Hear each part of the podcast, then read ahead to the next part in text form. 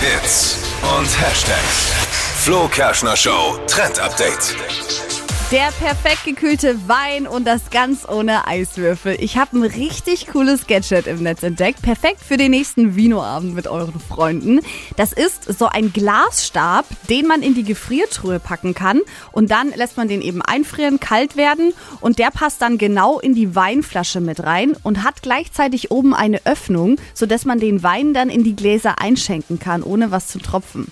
Also Ja. so ein Glasstab mit einem Loch drin. Richtig cool. Und ähm, dieser Stab, der kühlt eben dann die Flasche und kostet auch gar nicht viel. So 30 Euro und gibt's von der Marke Vino Buddy.